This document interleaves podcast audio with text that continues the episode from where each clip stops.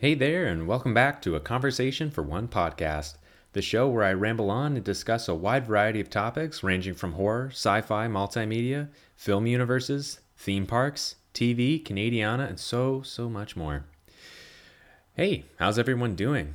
Uh, big shout out to my five faithfuls for tuning in, and uh, if you're new here, uh, yeah, like I said, this is a this is a show where I, I just I talk about just about anything really, but those things I mentioned, you know, the horror, the sci-fi, the theme parks, Canadian themes, that's basically my bread and butter on this thing.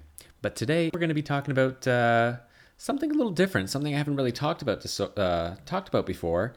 It's a uh, very fantastical, a somewhat obscure uh, uh, episode, I guess. The topic that we're going to talk about isn't isn't something that I've really talked about before. So Tyler, could you beat around the bush anymore? So, anyways, well, with within like the grand scope of us of the subject, this is like a tiny little oh, I didn't realize that was a thing kind of a subject. And if you've read the title, you'll you'll know that this this episode is on Game of Thrones, but it's on the 2014 Telltale game Game of Thrones uh, that ran concurrently with the amazing amazing show. Um, so now that the uh, the long awaited, but sadly very, very, very subpar in my mind, eighth and final season is upon us all. I thought, what better time to shine a light on this piece of media that could give you guys, you fans, the fans of the this this blockbuster, once in a lifetime series, something a little bit more. Something if you were itching for just you know another hit of something you know to hold you over for a little while. Sadly, if you get hooked on this, it's the only, it's the last hit you're gonna get for a little bit. Um, but first, before I even, I'm like talking, I'm all over the place already.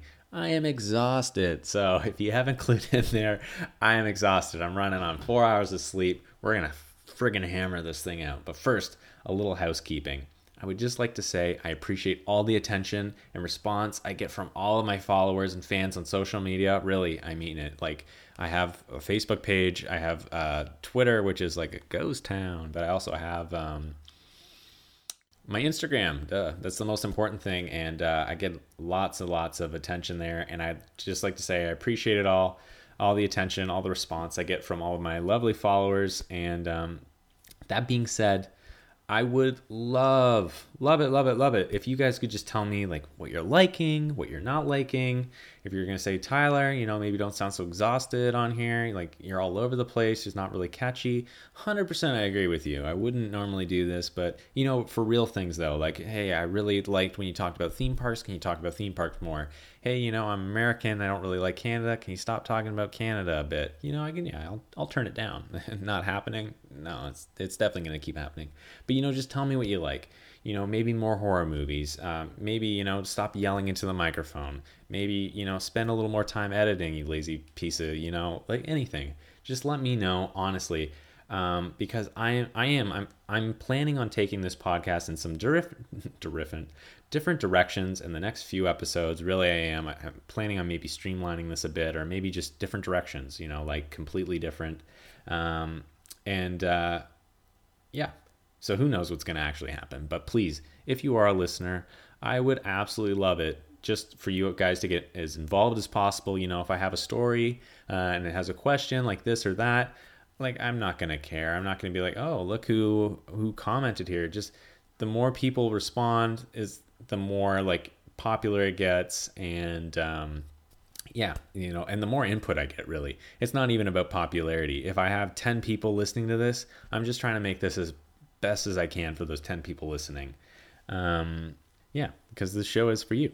So, anyways, uh, as well, also, guys, like if you, if anyone at all, anyone has a topic that they're passionate about, and did I say passionate? Passionate? Sorry, I don't know. Anything you're passionate about and would love to talk about, like at all. Like if you're just like, man, I cannot get enough Battlestar Galactica and I would just, you know, I know it and I love it and I just want to talk about it. Oh my God, hit me up. Let me know.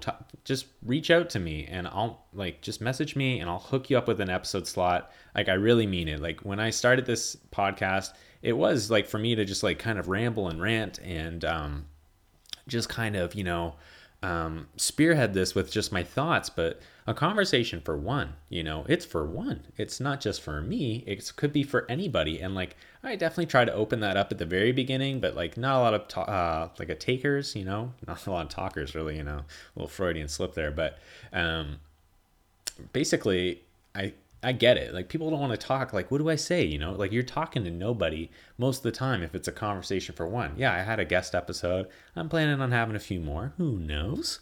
But at the end of the day, like people ramble on and they get lost and they get off topic, and it's something that you definitely have to like get accustomed to. Um, so people don't want to do it, but honestly, just talk to me, message me, even if it's anything at all, because like this started out kind of as a horror sci-fi podcast, but really it could be about anything. If you're like, man, I want to talk about bears and what bears are going through. I, I got bears on my mind because Battlestar Galactica, but like, you know, if you're like, I really want to talk about bears and like I love black bears and I want to just talk about like what they do on a daily basis. If you want to talk about black bears for 40 minutes to an hour, I'd love to hear it. I'd love to hear it. I'd throw it on there, you know, and then like just now your name's out there. Like Jim Bob McCree is the guy who loves bears, and uh, now he's got a sweet episode about it. I'd love to have it on my on my podcast. Um, but anyways, anything at all, anything. Even if you just want to be a guest, like if you'd love to be on the show to talk to me about something, I would love that. So, anyways, let's get back on track here because I already just rambled on quite a lot.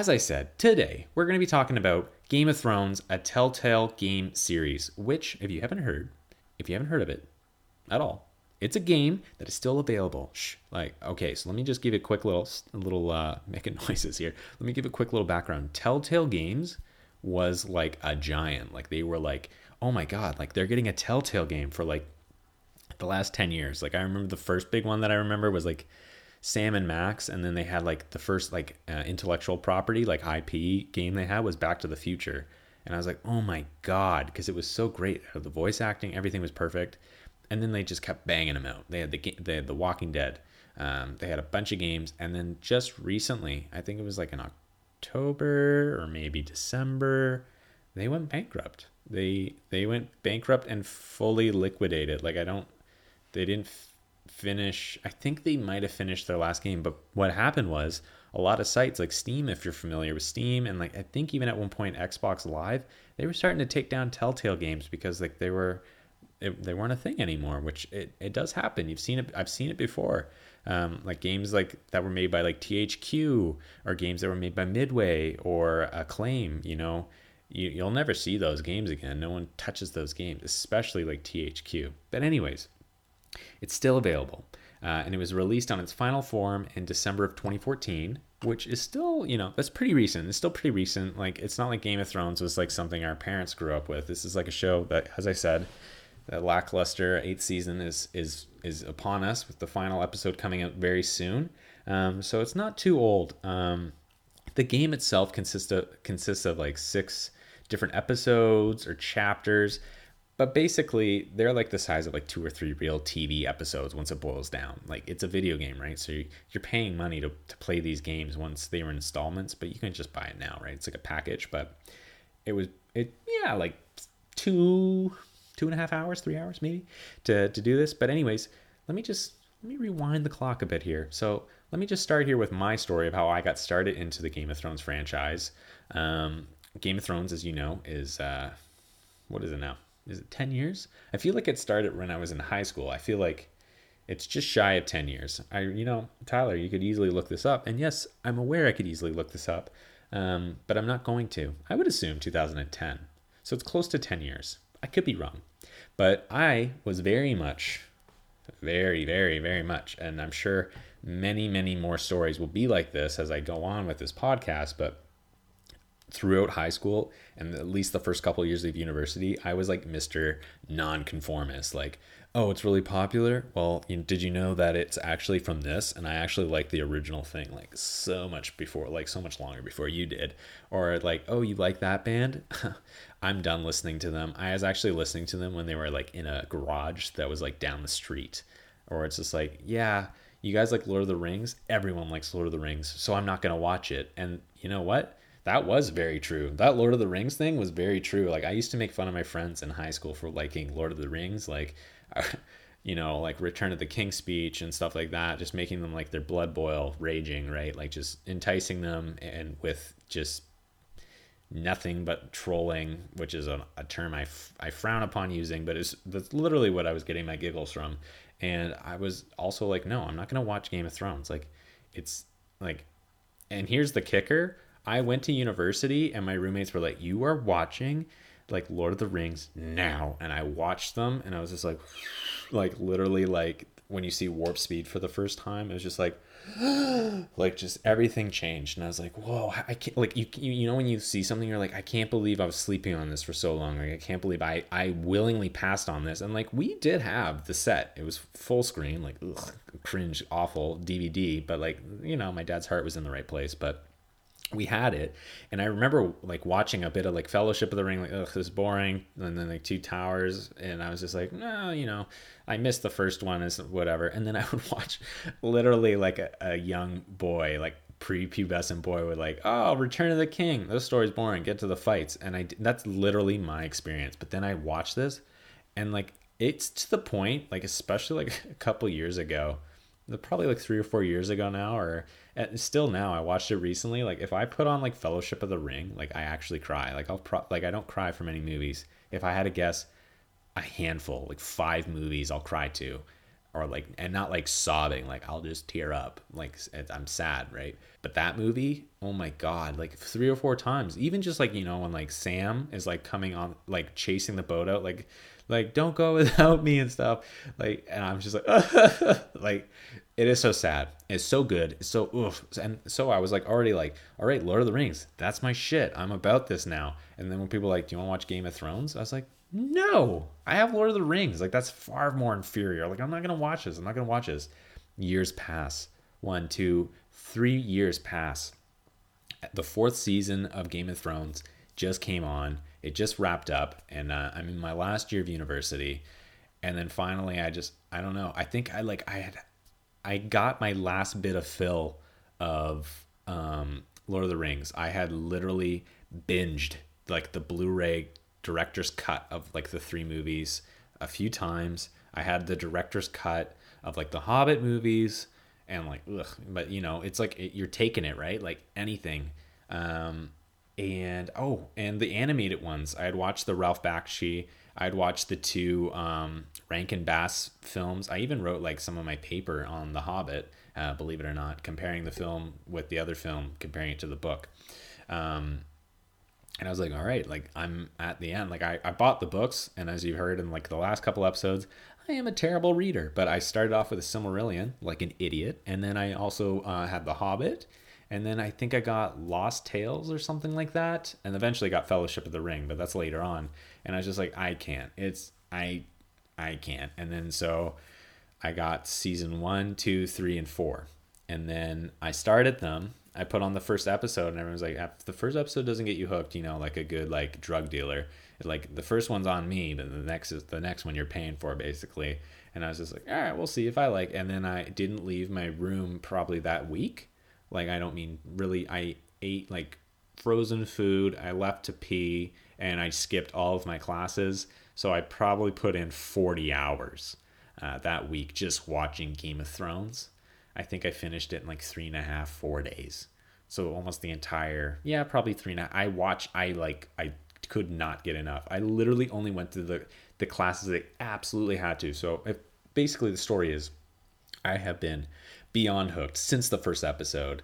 Um, in a way, I'm glad I didn't watch it because um, then I just got to like binge it. If I had to wait like the year and the year, of the year, like I had to for like the last like three seasons, I don't know. I don't know what I would have done because basically I watched all four seasons and then like that next April, I graduated. Uh, the fifth season was starting, so I had that. So I had five seasons ready to go, and then six, seven, eight, I've been waiting for like a chump, you know.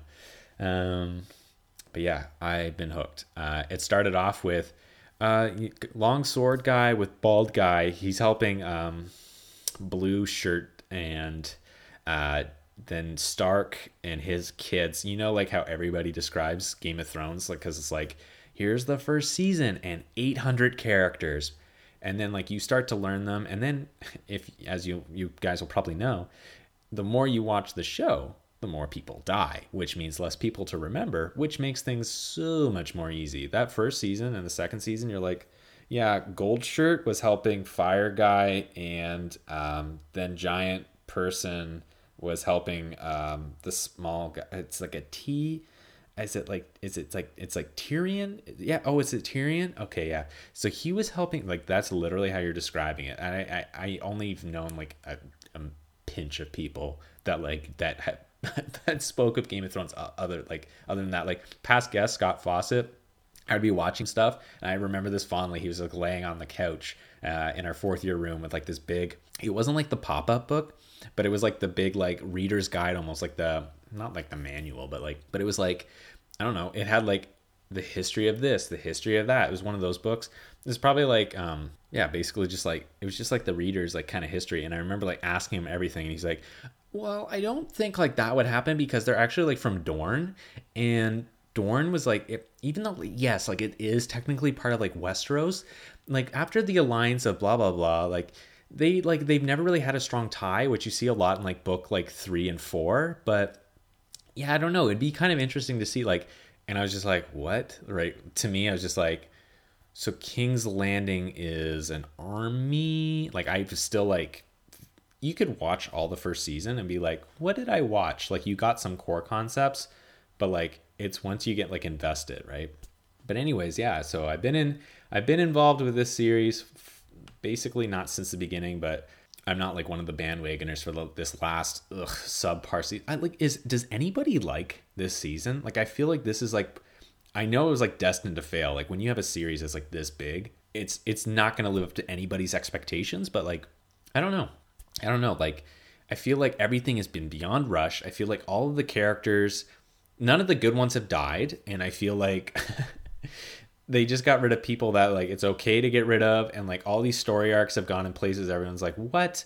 Nothing has paid off. And I'm so sorry, by the way. Like if you guys are just like, yeah, I love the game, but I haven't finished the show yet. Like I'm so sorry. Like there's gonna be spoilers in here. I'm gonna spoil a game. I'm gonna spoil a show. This is more like actually i'm not going to spoil the game so much i want you guys to play this game it's it's great and like after this like season 8 like i'm sure you guys will be like well if you're like like if you're not like like enough of this show right you know like like of this show um, if you guys want a little more taste of something like a little side slice of life, life of this uh, show like this is definitely what you're gonna you're gonna want to check out but um yeah i don't know everything about the show so far i'm just it's beyond disappointing. Like they have one episode left.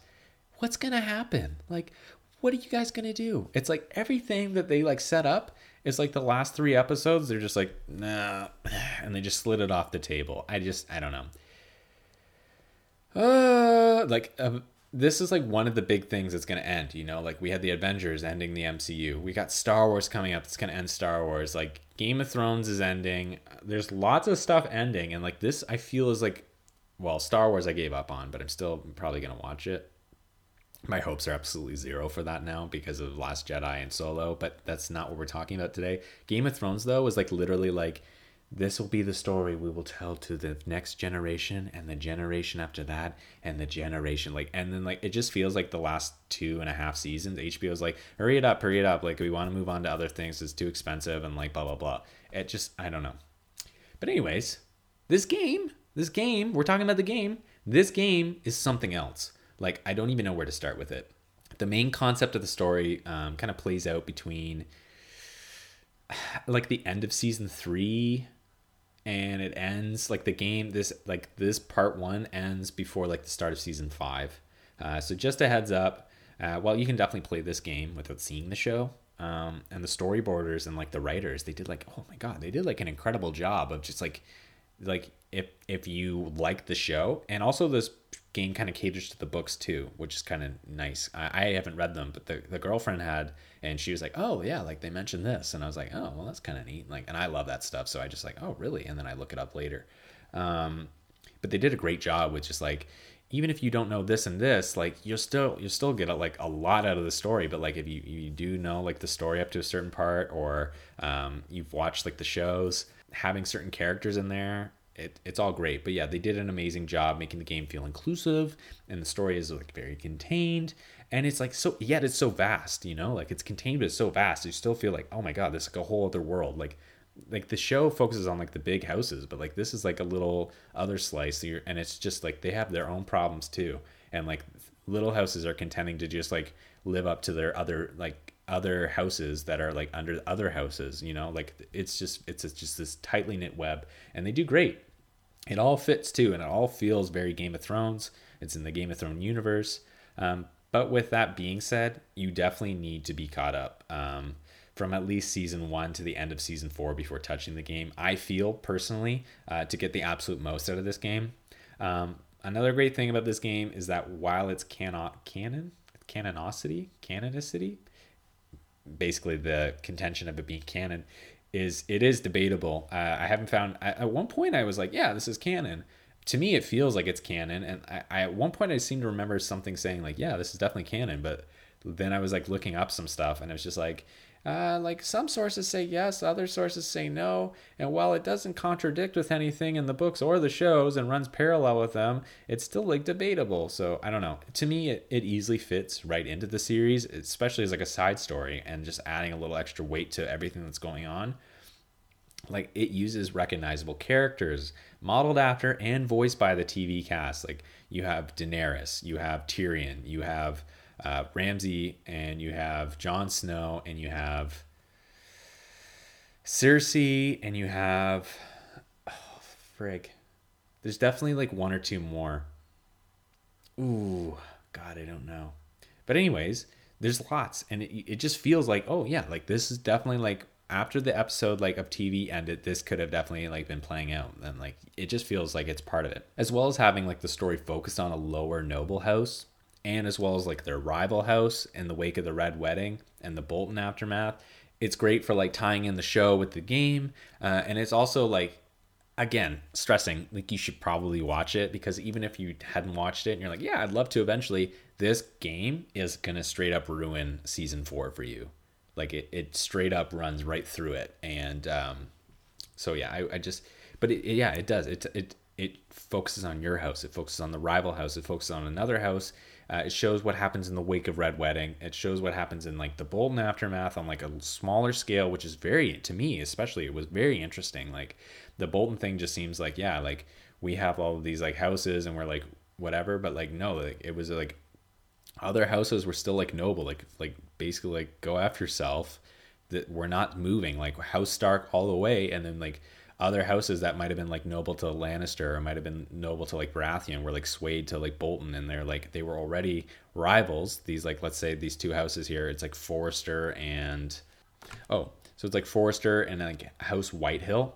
And so like Whitehill like was swayed and they're swayed by Bolton and because they're Bolton's in power and Starks are kind of like on the on like you know they're all over the place they don't really have any power anymore at this point in the show and like in this point of the game um there's not nobody to like back them up. It's just other small houses that would have to come to their aid. But like with the Whitehills under Bolton not fighting war, um, they're fine, and so they're supported and they're strong, and like you just see like this pressure, and it's like you know it is great. Um, it's like a great sense of like wealth within like the lore of like Game of Thrones, and like you just feel like now like you're a part of it. You're like there on like the smaller scale. I don't know. I don't. I feel like I'm just repeating myself, but it, it there's something extra to it. It's something, um, something that it's just like this little extra nugget of goodness, like that. Just like oh, like I would have never thought that like there's such smaller houses.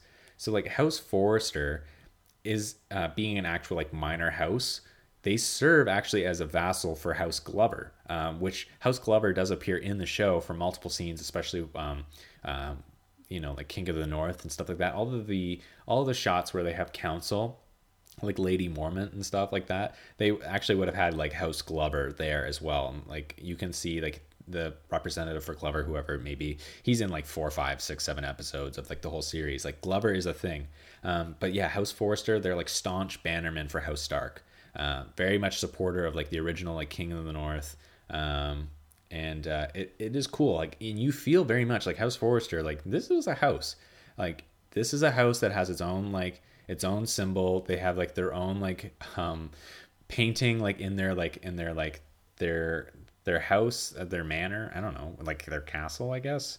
And uh, there's like a rich history of them like being well known and them like going to war for this and war for that and like them providing this.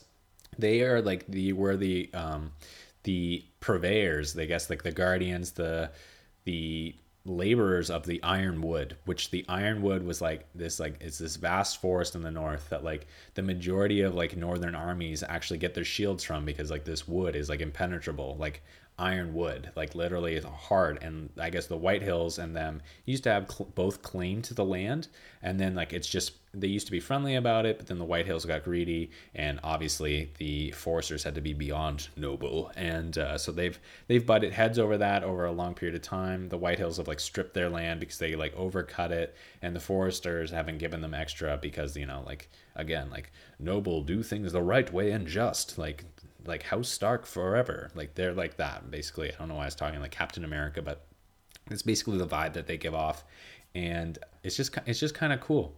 But uh, you know what else is kind of cool though? House Forrester isn't made up, and Whitehill isn't made up, and there's another house in there.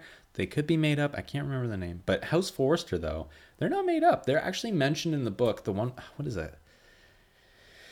God damn it, Tyler where are they mentioned? I again, I haven't read the books. I haven't read the books, so I'm very sorry about this. I'm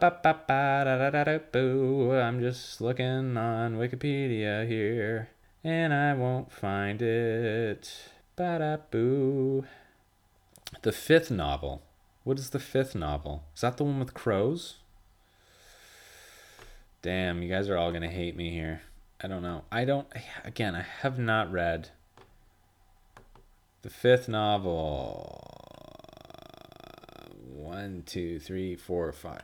A Dance with Dragons. Yeah, so the House Forresters actually men- mentioned in a house uh, in Dance with Dragons uh, as like the bannermen to um, House Glover, and like how they were both uh, all at the table, and like how they would have to get like ready. It's literally three lines, but they are mentioned. Um, and then like later on, they're mentioned again as like banner houses or like um, uh, minor houses, um, but not by name. But they are mentioned for uh, because apparently J uh, George R. R. Martin, I almost said Tolkien, but Martin was apparently was like he kind of regrets how he like handled this, like cause he knows like there's main like royalties, there's main houses, and then those houses have smaller houses, and those houses all have smaller houses. He kind of regrets like how he labeled the houses and how everybody's just under lord, um, which makes things like super confusing because like he said like there's hundreds of different like major families and like it's impossible to like list them all within the book without making things confusing. So he just didn't, which is a smart move. But he says he regrets it, um, and uh, I hold him to it. Um, so apparently, though, or, the Forrester House. Yeah, I think so. The Forrester the House is just one of like I'm pretty sure three minor houses featured in the game, um, but they do serve as the story's main protagonist. If you haven't figured that out already, um, I can't remember if there was a fourth house.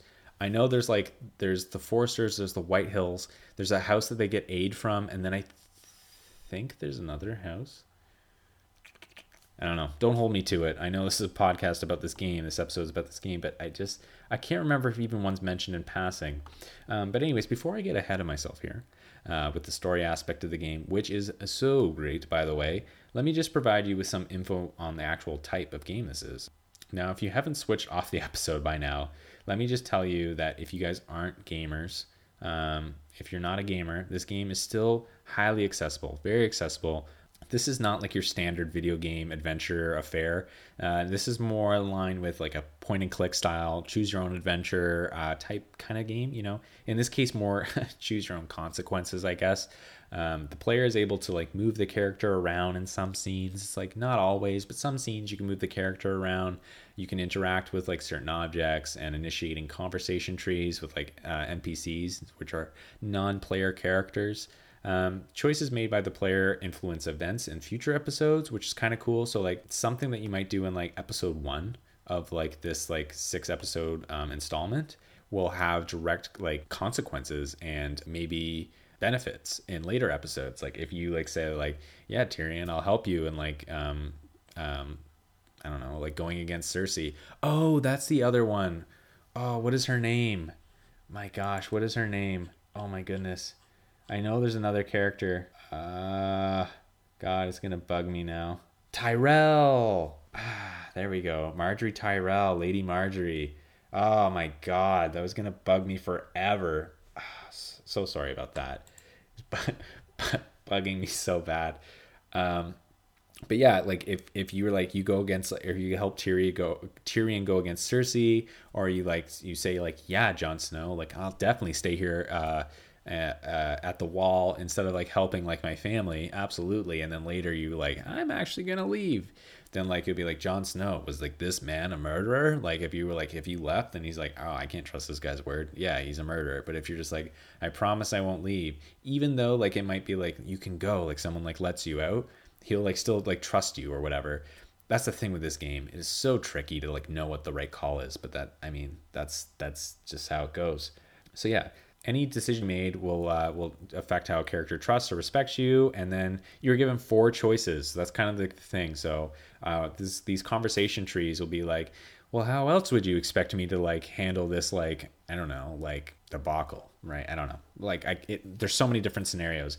And then it'll give you four choices. Like it's not like even like say yes to help her or say no to this. It'll be like it'll be like a phrase that's like kind of mild and then it'll be like a phrase that's like a little more forward and there's a phrase that like completely disregards and then there's like another like phrase that like suggests like to go in a different direction and like they're all different mindsets and you have like literally five seconds to choose what it is which the experience is like super nerve-wracking. Like I, that's the only way to explain it uh, especially like without knowing how a certain action or response will trigger the character like i was saying or what it will lead to as the chapter closes later on. Like you could be like, yeah, you know what? I think you should help him. Like making like the noble choice, and you're just like, I chose to help him, and now I'm going to die. you're like, what the fuck? Like why? Why? Like there's no rhyme or reason sometimes, and like sometimes you're like, yeah, like I'm gonna make the right decision. He deserved to die, and then like then you like you find out like you basically just ruined your story, and it's just like you're literally it is like it is like a chess game. Um, it's it's hard it's hard to say. Uh, so yeah, th- this game is great. Um, with how that happens, um, this format worked really really well for like Telltale, which I, as I mentioned, they're R.I.P. rest in rest in rip, as uh, my coworker says. Um, they're they're no longer, but they had a lot of amazing titles, um, like The Walking Dead, The Wolf Among Us. I played the first chapter of The Walking Dead, and I own all of The Wolf Among Us, uh, Among Among Us, and uh, I haven't beaten that, and I have really no interest in The Walking Dead. But saying that, The Walking Dead was really enjoyable. It was super enjoyable. I thought like, oh, this is gonna be like a point and click, like. Um, like what is that game like monkey island or whatever and i was just like this is to be so boring but i enjoyed like so much i enjoyed it very very much um, but being truthful i feel like this format this style of game that they've they perfected really was at its best when it utilized this property game of thrones like I, I honestly mean that like the fact that you have to make decisions all the time that's what Game of Thrones is about. It's literally like pinpointing like weaknesses. It's literally like making the right decision. It's like burning like a whole like branch of your family to like get you just that little bit farther. It's like executing your best friend just so you can live and it's like making hard calls or and it's just like sometimes doing the right thing in Game of Thrones, most time doing the right thing in Game of Thrones gets you nowhere, gets you killed. Um, it's like what Cersei said. When you play the Game of Thrones, you win or you die. There is no middle ground.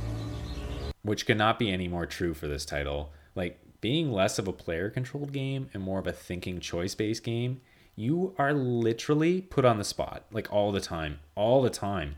Not just to think like what will work out now, with the options provided to you but like what will help you succeed at the end of the journey? Like and that was my main problem like playing this game. Like you're playing the first chapter like yeah i'm gonna do what's right. I'm gonna do this. This person is bad. No i'm not choosing you. Or like i have to save my people and all this stuff. And then let's like but you're not thinking what's gonna happen at the end because how could you know where the story goes? It's not like you watched the first episode of season 8 and just thought this season is going to be amazing right? I don't.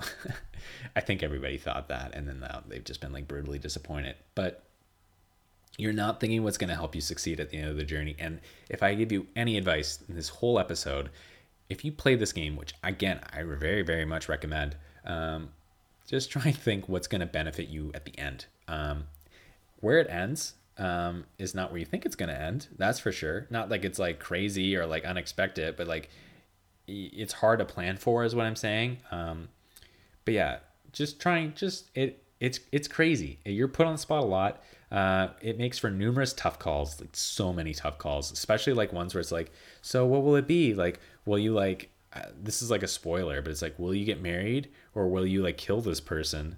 And it's just like like god damn like i don't know. And like questionable decisions too like do you let this person go or like do you notify the guard? And it's like oh, like I don't know, you might be you second guess. You'll you'll be second guessing as this whole story progresses. Like like other games made by Telltale, like I was saying, this game is available. Um, and it is uh, as stated in like uh, as I said in a six episode arc, um, which is more or less self contained, which is nice. You know how I was saying like it's just like a little extra, and it it it, it, it does it, it kind of opens and closes. It leaves room for uh, more chapters, but like your little arc that you're playing kind of like wraps itself up in a, in a sort of way as much as like a netflix series wraps itself up before it's canceled which as you know isn't i'm assuming is like not always amazing. Um, but it does in a sense um, they kind of like play it half and half which is nice. Um, so yeah it's more or less self-contained. Uh, each episode uh, within each episode there's like a standard big reveal and like a crushing low point uh, you know, which is like standard affair for uh, most episodes. Like you have that one high mark, and you're just like, oh yeah, and then it's just like, and your favorite character thing is dead. That's basically what happens. So it gets you hungry for the next installment without like baiting the hell out of you, which a lot of games do. Which is nice. It makes it feel like it's a it's a real installment. Speaking of high marks, do I have some good news for everybody? The long awaited much missed, much adored Nancy Savio Poetry is back for this episode, and we are so happy to have her. She's got a brand new poem for us, and uh, you know it's it's not too bad. It's uh, I mean it's amazing, but I mean she told me she's never actually watched any Game of Thrones, hasn't read the books, nothing, and she did a bang up job. I think it worked perfectly. Can't wait for you guys to hear it. Um, so yeah, without any further ado, uh, I'm just gonna like let Nancy take take the reins here and then uh, I'll get back to you a sec with a little bit of advertising after, and then we'll, you know, we'll get right back into the episode. What do you think? Okay, sounds good. All right, I'll talk to you in a bit. We will return after these messages. Hey everyone, you're listening to Poetry Pause with Nancy Savio Poetry. This is a short and sweet one that I would like to call Freeze or Burn. Hope you enjoy. In the heat of the moment, I got carried away with fiery language that wanted to play. Everyone told me I should try to be nice, but I'd rather be fire than freezing cold ice. You have to burn bridges to get ahead. The most powerful moves are made while seeing red. If you want to chill out at lower degrees, you can stay cool and watch your plans freeze. Hot is exciting and changes the pace of those who are happy to stay in one place. Frigid is boring, familiar, content avoiding a meltdown in any event. I decided to get wild and turn up the heat, not ready for the consequences I'd meet. If I knew the trouble my actions would hold, maybe I would have opted for cold. Once again, that was an original piece called Freeze or Burn. I'm glad you've taken the time to check out my poetry on a Conversation for One podcast. If you'd like to see more of my work on Instagram, you can go to Nancy Savio Poetry where I post mostly haiku. I'm on there pretty often, so you'll never be without new content. You can also check out more of my work on my website, www.nancysavio.com, where I have poems, creative writing pieces, and more. Thanks for the support. I'll see you soon.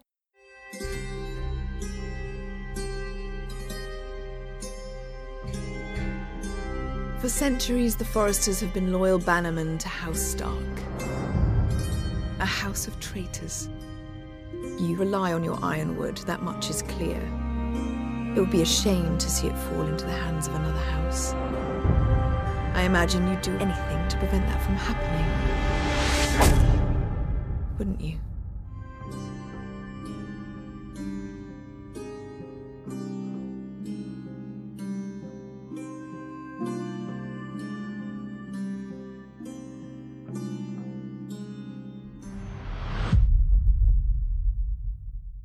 Go check out Outra Apparel, the original sponsor of the show. You know them, you love them. They do amazing stuff. They've literally been supporting me from the start, basically, like pretty early on, like uh, probably like sixth or seventh episode in, sort of thing. They've been supporting me. They've been there almost near the beginning, right near the start. Uh, lots of faith in me. I love the people running it. Their clothing is superb. Like I've talked about, I have a hat from them. Admittedly, it doesn't fit my head too too well, and it's not because the hat. It's because I have a just a ginormous monster head and uh but it's it's a well-made cap. I love the trailer truck kind of like snapback. It's it's uh it's amazing. And the sweater i've talked about the sweater. It's so comfy. It looks great. It's like the softest thing i've ever worn in my life and i wear it out in public. It's not just for the odd occasional promo pick it's like it's definitely like uh, i think i own like six hoodies. It's definitely like top one but it is so so nice. It's sleek. It's fashionable but it feels like a you know like a big comfy sweater ah, it's perfect. And everything you buy, 10% of it, like 10%, I like legit final sale, 10% goes to Mental Health and Research Canada.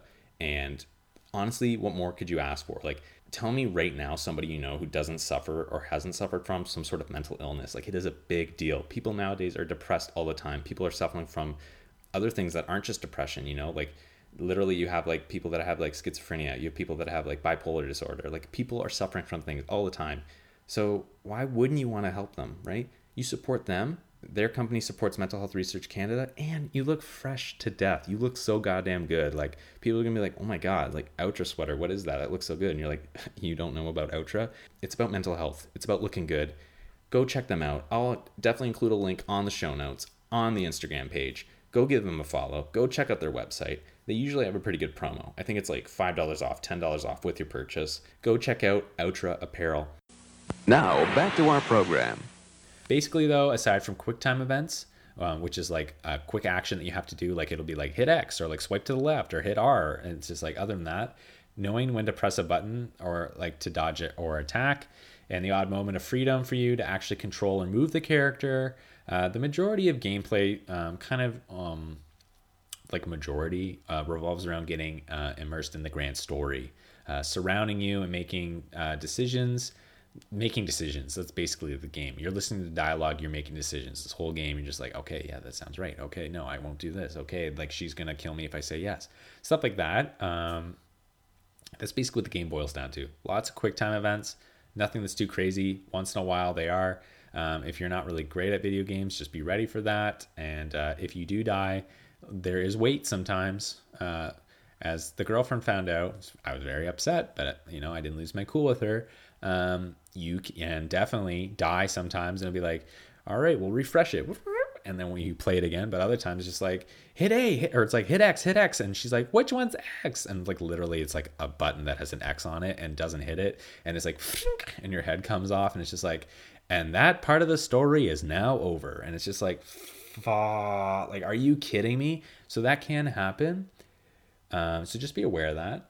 Which I mean, like other like decisions, like hard decisions and decisions that stick.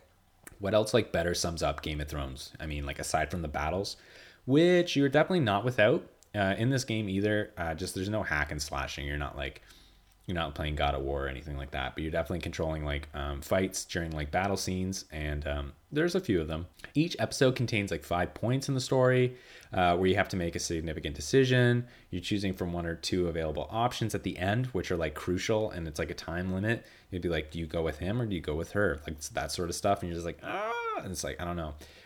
A really cool feature though that's in this game, it's sadly after the fact, which kind of blows, but it's that the game tracks how many players um, selected which specific choice uh, they made in comparison to like every other player who played the game. Um, so that's kind of cool. Um, so you can see like you you like you make all your decisions. You're like I feel pretty confident about that, and then it shows you like like 23% of people decided to like save the baby, and it's just like oh was I not supposed to? And sometimes that's right. Like sometimes if like not a lot of people like didn't pick it, you're like, I made a mistake. And the game's like, Yep. But sometimes it's just like you chose to save the old man falling off the wall. And it's just like, oh, how many people did that? 11.7%. You're like, oh no. And that turns out to be an amazing thing. It's just, it's whether or not it's good or not, it's soul crushing to see like you made one popular decision and every other one was like not popular. And you're like, oh God, like I like this game's over basically right so yeah it'll either you see what every other player did and it is crushing the percentages kind of kill you um, so it'll either ease your pain uh, with your tough call that you're like i don't know if that was the right call and like you see like everybody made it and even though it might not be the right decision it does like it eases the burden a bit or on the other hand, it'll make you feel like you just ruined your entire game. Very fun times. I had that happen quite often, and it's just like, why did we do this? And it, you're you're telling yourself in the back of your mind, you're like, oh, I'll just I'll just play it again. But you're not going to. You're not going to. You know how it ends. And yeah, like there is variations in the ending, but that's like literally sitting down for like I don't know, what is that, 12 hours, like 20 hours again, just to like get a slightly different ending you can like replay different stories, like parts of the stories, like and rewind, which is kind of neat at the end once you beat everything. Um, but and I think that's probably like the best way to do it, like a la carte. But it's not gonna. I don't think it transfers through through the whole story. It's just like maybe like a little taste of like what the difference might have been. But the game can be completed regardless of what choices are made in these situations.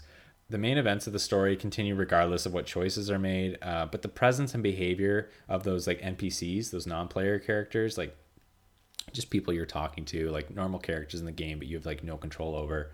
Um, those characters in later scenes are definitely affected um, by the choices. Like sometimes, like your your choices will be like, like like no, like I don't need any water, and you hit water off the table, and it'll be like uh, like Talia remembered like your lack of trust or like Talia remembered your anger or something like that. And like that like actually like has a weight. But sometimes it'll be like like no I don't want the water. And it's just like fine then that's how it'll be. We're taking our army with us. And it's like a huge consequence.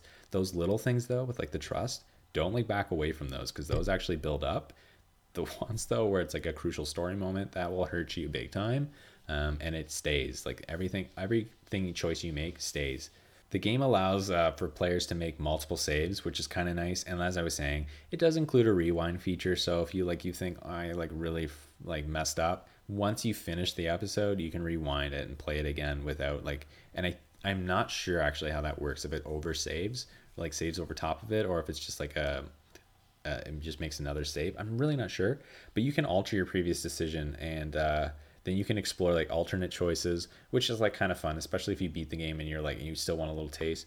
That that's something you can do. Uh, so the story is actually like the real selling point of this game, especially if you're not a gamer. Like if you're not a gamer, that's like the main reason to get into it.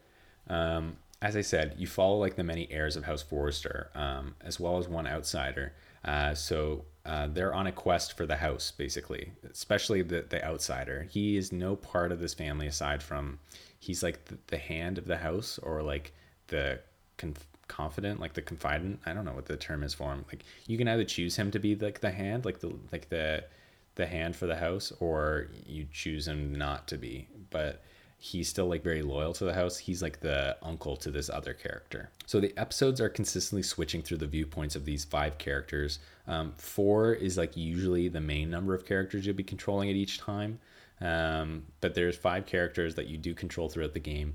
So the game actually starts off with like I think you start with um, Ethan Forrester. You start with Gared Tuttle. Gared Tuttle is that nephew to the hand of, of the House Forrester.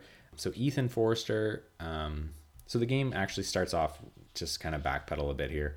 Um, you're you're controlling um, Gared Tuttle, who's also with Rodrik Forrester, and you guys are fighting under Gregor Gregor Gregor Gregor Forrester um, during like like basically you're all staged at where the red wedding is. Um, and then the red wedding goes off and then like half the armies are being stormed by the other half of the armies right because um, robb stark's dead and gregor dies and he tells you like a secret like you have to go to the ironwood and like protect like the northern grove and you're just like oh my god like he's like tell nobody but this person you're like okay okay and then you don't see rodrik anymore so gared gets to um, House Forrester and he tells his uncle and his uncle's like, "Oh my god, like yeah, I'm the only other person who knows about this. There was one other guy, but he's like he, nobody's seen him. He's dead, and uh, so you're gonna have to get up there."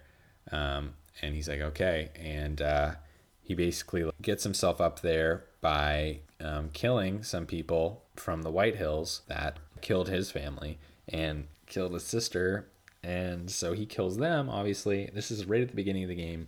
And they're like, hey, you have to hide. So this works out perfectly.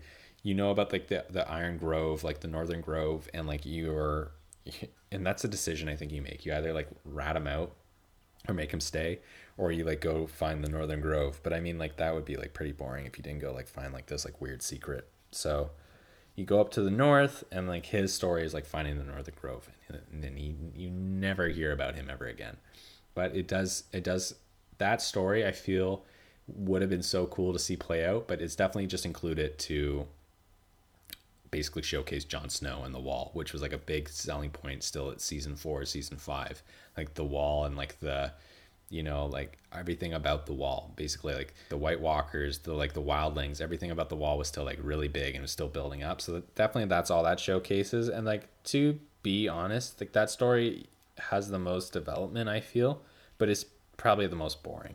Um, but you do you start off uh, after that with um, Ethan Forrester because his dad and his older brother are gone.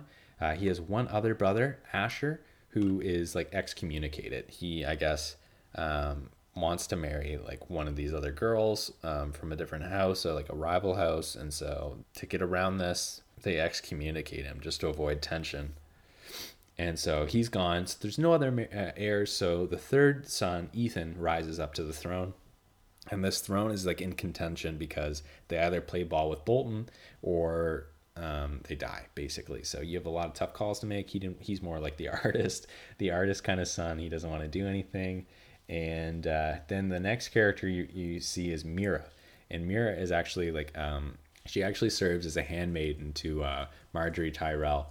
Um, which is which is kind of cool because it's like lower houses actually actually have to like serve and stuff like they're expected to if they want to be involved in like the the the council not the council like the royal house like to be in king's landing they actually have to get there so you have to be of like noble birth so all like the housemaids and the handmaidens and like all that stuff all those people you're you're seeing constantly they're all of like noble birth. Like they come from smaller houses. They're not just like people from the street. Because they have to all be accustomed um, they have to all be accustomed with like all the traditions and like all of like the mannerisms and um, etiquettes as well. It also brings like good honor and good respect and ties right?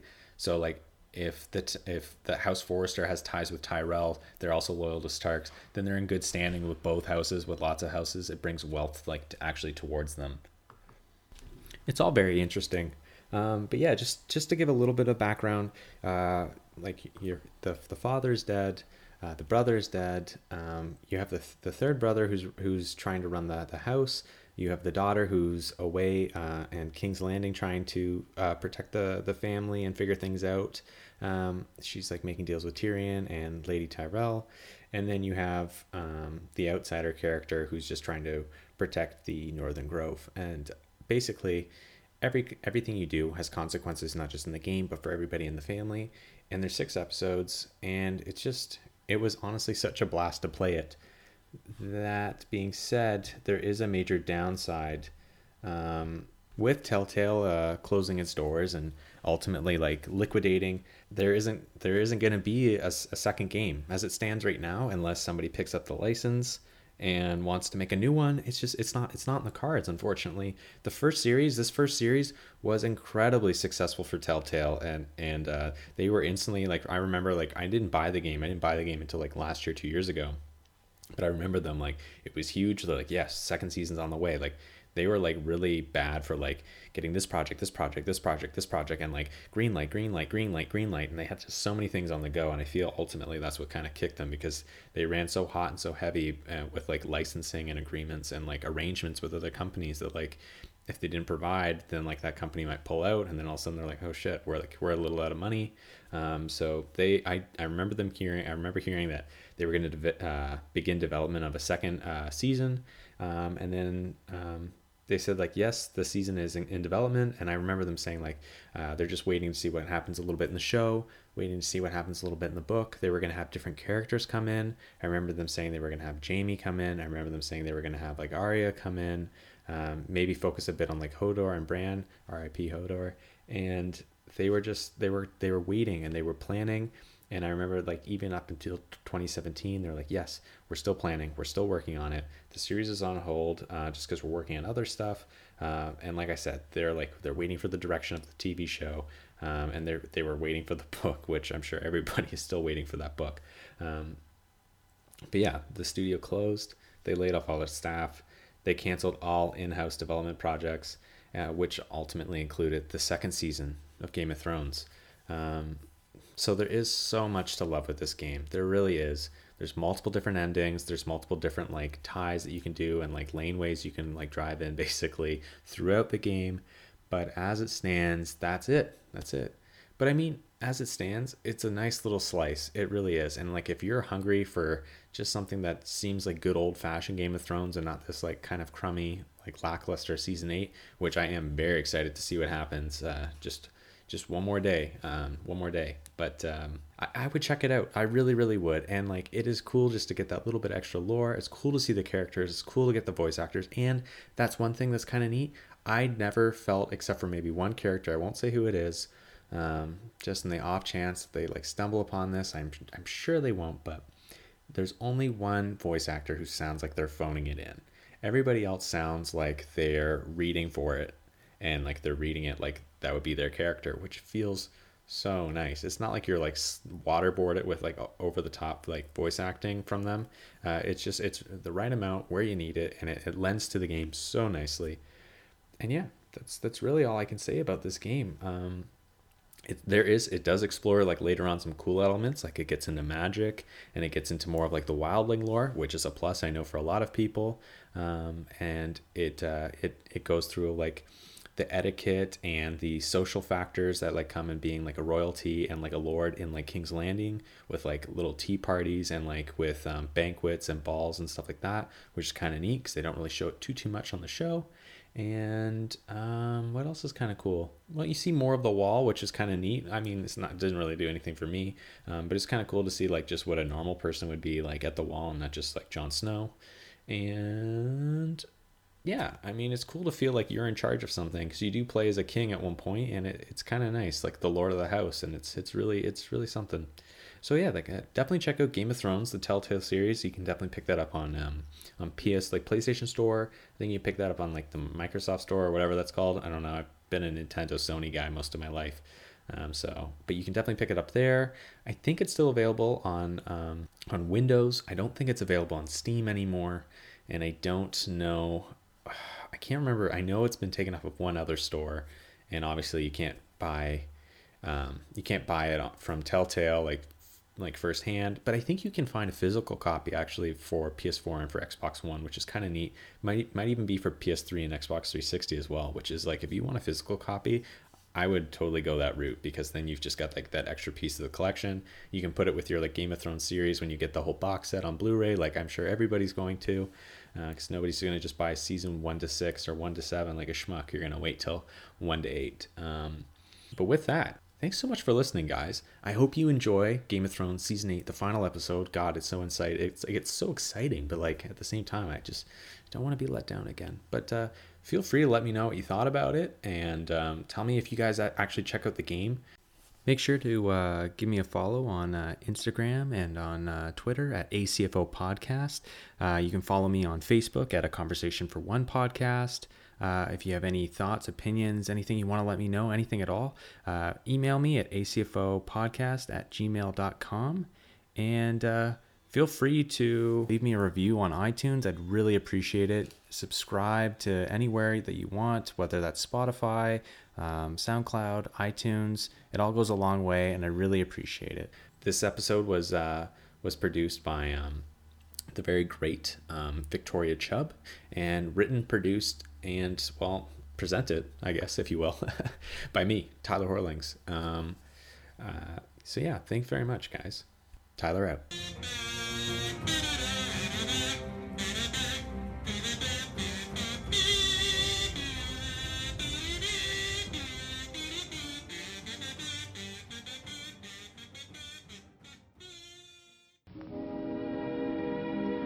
And now, folks, it's time to say goodnight. We sincerely appreciate your patronage and hope we've succeeded in bringing you an enjoyable evening of entertainment. Please drive home carefully and come back again soon. Good night.